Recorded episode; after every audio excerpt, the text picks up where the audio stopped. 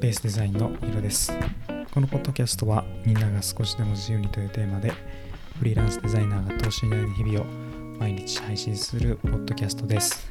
今日実は、えー、3月20日日曜日なんですが前日に撮っています。配信は日曜日なんですけど、まあ、2本撮りをして今日アップするという感じです。ちょっと予定があるのでこうやってやってるんですけど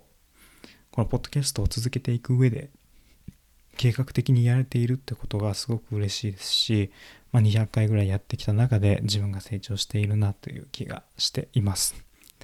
今日お話しするのは、まあ、自分のブランディングについてお話ししようと思っているんですけど、まあ、この土曜日ですね土日は名刺デザインをしていました実際に僕は名刺持ってるんですけど今デザインですねグラフィックデザインの講座を受けていまして、まあ、ポッドキャスト聞いていてもらってる方は知ってると思うんですけど、まあ、それが最終局面になってきて名刺作りましょうみたいな感じになっているので、まあ、せっかくなので今の、えー、自分のデザインの名刺を改めて作り直してみようと思って作成をしています。まあ、こういったところで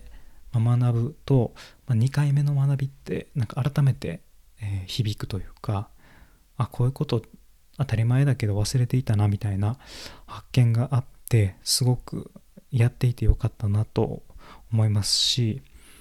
今すごくね、えー、自分がこれからどういうブランディングをしていくのかというか、まあ、そういったものに必要となってくるツールなので、まあ、自分の営業力というものが強化できるそういった機会なんじゃないかなと思ってます。今まで僕がねいろんな人と名刺交換をしていた中で名刺を探してみて、まあ、どういったコンセプトを思ってるんだろうとか、まあ、どういったことを表現しているのだろうみたいなのも意識して、まあ、見ることでねちょっと参考にしたりとか、まあ、自分の名刺と他の人の名刺文字サイズとか文字の太さとか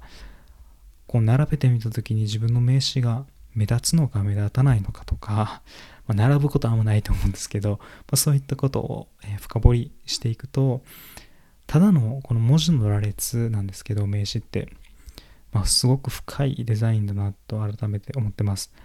あ、すごく小さな紙の中でデザインをしていかないといけないので文字のズレだったりとか変な余白っていうのがすごくこう目立ってしまうというかねかなりえグラフィックデザインの全てが詰まっているようなデザインが名刺デザインなのかなと身をもって感じています。この自分の名刺を、えー、コンセプトを考える上で自分のブランディングとかも考えていたんですけどまあ一つこのポッドキャストっていうところで自由に生きるみたいなところがテーマで、えー、みんなにも自由になってほしいというのをテーマでお話をしているんですけど、まあ、ポッドキャストはまあ、このまま継続をして、まあ、他の SNS をどうしようかとかっ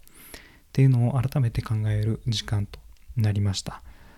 まあその一つのツールとして名刺があるという感じなんですけど、まあ、全てに